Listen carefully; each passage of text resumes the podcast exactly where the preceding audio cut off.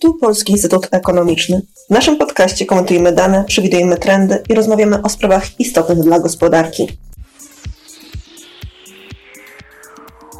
W dzisiejszym odcinku porozmawiamy z Maciejem Miniszewskim, starszym doradcą Zespołu Klimatu i Energii w Polskim Instytucie Ekonomicznym, o tym, co się działo w 2022, czy możemy mówić o renesansie węgla oraz jakie są przewidywania na 2023 rok. Nazywam się Aleksandra Wojtknyżewska i zapraszam do wysłuchania dzisiejszego odcinka podcastu. Cześć Maćku. Cześć, bardzo mi miło.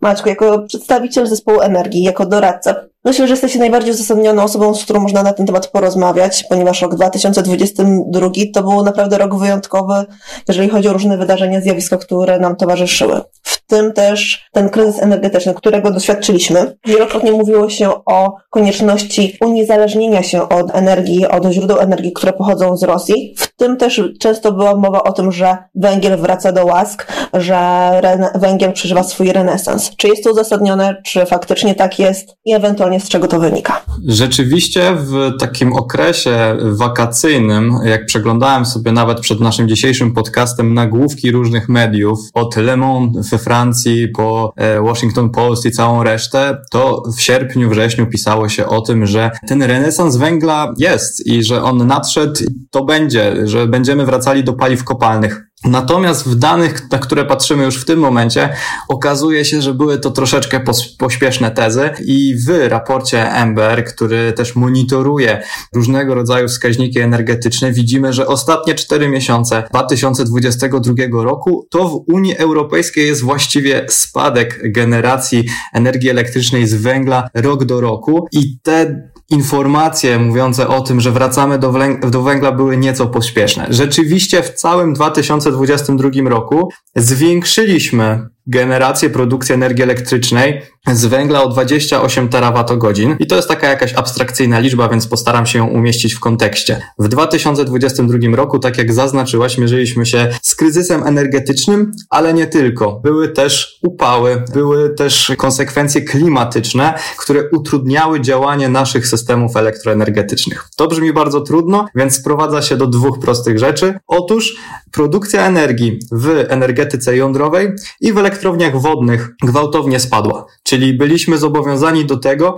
żeby gdzieś jakimiś metodami zastąpić braki tego, czego nie udało się wygenerować. A ta luka w podaży energii elektrycznej wynosiła 185 terawatogodzin czyli węgiel zastąpił jedynie 15% tej luki, a resztę w dużej większości, w 80 ponad procentach udało się zastąpić dzięki odnawialnym źródłom energii i dzięki temu, że oszczędzaliśmy. To w takim razie powiedz, jak wyglądała ta emisja tych innych źródeł energii? Czy to tutaj tą jądrową mówiłeś wodnej, ale też tych innych bardziej odnawialnych źródeł? E, jeśli chodzi o emisyjność europejskich, unijnych gospodarek w 2022 roku, to niezależnie od tego, że zwiększyliśmy tutaj właśnie spalanie w elektrowniach węglowych, to właśnie dzięki temu, że nauczyliśmy się jako Europejczycy oszczędzać, byliśmy zmuszeni po części wysokimi cenami, po części zachęceni działaniami rządów, ale też właśnie był dynamiczny wzrost w udziale odnawialnych źródeł energii, to pozwoliło nam zmniejszyć i zredukować ogólne emisje sektora produkcji energii elektrycznej i odnotowaliśmy kolejny spadek rok do roku właśnie w emisjach. One prawdopodobnie w tym sektorze właśnie energii delikatnie y, wzrosły z tego, co śledziłem też dane o 4%, natomiast w całościowym ujęciu mogliśmy obserwować podobnie w tym okresie ostatnich czterech miesięcy już gwałtowne spadki. Jeżeli spojrzymy na porównania w całym roku, to możemy zwrócić uwagę, że ta sytuacja emisyjności gospodarki nie wyglądała tak źle. Jesteśmy na dobrej drodze, natomiast dalej musimy pamiętać o tym, że wymaga to dalszych inwestycji w odnawialne źródła energii, czy też w niskoemisyjne, takie jak właśnie energetyka jądrowa i też pamiętać o oszczędnościach. Na to też wskazuje Ember, to też widzimy w raportach Bloomberga, które pokazują, że pojawienie się tych nowych źródeł i też w kontekście bezpieczeństwa energetycznego nie tylko pozwoli uniezależnić się od rosyjskich paliw kopalnych czy paliw kopalnych w ogóle, ale też dążyć w kierunku spełnienia wszystkich celów, postanowień paryskich, czy też w ogóle dążenia do neutralności klimatycznej. Już tutaj pomówiłeś o Bloombergu. Właśnie on też pisał, że rok 2022 był pod względem inwestycji w te odnawialne źródła energii, tą energię odnawialną był rekordowy. A jakie to były nakłady? Jak, jakiego rzędu? O ile wzrosło to w inwestycji w energię? Według Bloomberga w całym 2020 roku, 2022 globalne nakłady finansowe na energetykę odnawialną wzrosły o 17% rok do roku do 495 miliardów dolarów, więc kolosalna suma. Natomiast warto zauważyć, że zadziało się to pomimo delikatnego spadku w Unii Europejskiej. Unia Europejska, która jest jednym z liderów zielonej przemiany, w 2022 roku odnotowała spadek tych inwestycji o 10% rok do roku do 39 miliardów dolarów. I teraz ktoś by mógł zwrócić uwagę, że 39 miliardów, a globalnie było to 495. Skąd taka nagła różnica, skoro mówimy o liderze zielonej transformacji? Tutaj zdecydowanie przewodzą Chiny, które odpowiadają za 55% całego tego budżetu, który był skierowany na odnawialne źródła energii. W same tutaj energetykę słoneczną zainwestowały Chiny 164 miliardy, 109 miliardów kolejne farmy wiatrowe. Na kolejnym miejscu, jeśli chodzi o gospodarki, e, mamy Stany Zjednoczone i dopiero wtedy Unię Europejską. E, to, co bardzo cieszy i to, co też e, jest takim kierunkiem zmian w całym świecie, jest to, że odnotowano prawie 40% wzrost rok do roku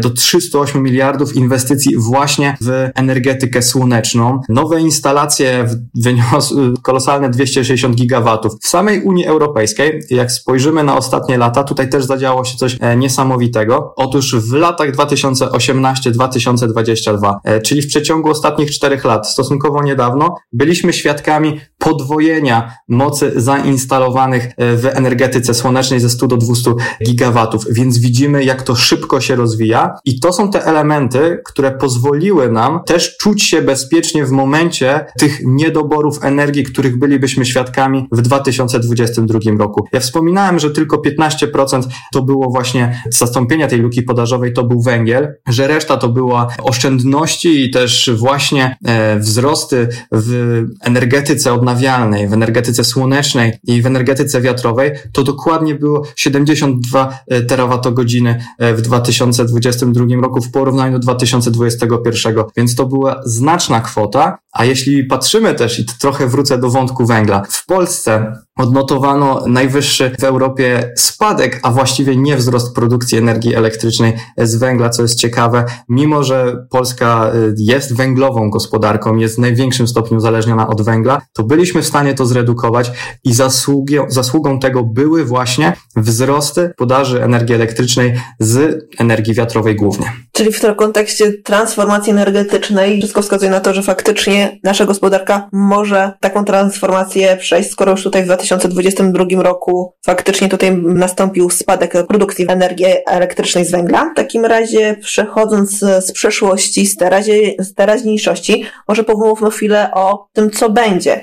Jakie są prognozy na najbliższy rok, na najbliższe lata, jeżeli chodzi o tą energetykę? Czy tutaj można przewidywać, że ten kryzys energetyczny w najbliższym czasie się zakończy, czy to jeszcze jest bardziej odległe w czasie? Z konsekwencjami kryzysu energetycznego na pewno będziemy się mierzyli jeszcze, można powiedzieć, latami, natomiast e, jak sami widzimy, już dzisiaj Europejczycy sobie stosunkowo dobrze radzą. Odczuwamy wzrosty cen i tak rzeczywiście będzie, mówimy o tym, że kryzys gazowy może potrwać do 2026 według prognoz większości instytutów. Mówimy o tym, że uzależnienie od paliw kopalnych będzie kosztowne w przyszłości. Tak rzeczywiście będzie. Natomiast jest to kolejny motywator do tego, żeby się uniezależniać. Obawialiśmy się wprowadzonego 5 lutego embargo i zakazie importu paliw z Rosji, natomiast nie widzimy i nie odczuwamy gwałtownych wzrostów cen, podobnie jak to miało miejsce w przypadku embarga na ropę naftową. Jesteśmy w stanie się uniezależniać i dużą zasługą są tutaj oszczędności,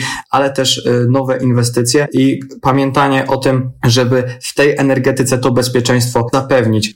Wspominałaś Również o tym, że Polska może się transformować. Polska nie tylko może, ale też i musi e, się transformować. Właśnie w wydanym niedawno dodatkowym porcie specjalnie dla Polski o miksie energetycznym do 2040 roku dla Polski, tam jest pokazane, że źródła odnawialne już w krótkiej perspektywie przed 2025 roku będą połowę tańsze produkcji energii elektrycznej e, z paliw kopalnych. Już dzisiaj obserwujemy, e, że są to źródła o wiele bardziej opłacalne, więc widzimy w tym korzyść nie tylko środowiskową, ale również korzyść, korzyść ekonomiczną. Jesteśmy w stanie odchodzić e, właśnie od paliw kopalnych i inwestować w nowe źródła i jak pokazuje raport Ember i ich prognozy na 2023 rok, czyli to, co się zadzieje w tym roku, to widzimy, że będziemy obserwowali dalszy, gwałtowny wzrost energetyki odnawialnej. To mają być dodatkowe 86 terawatogodzin do bilansu energetycznego e, w bieżącym roku.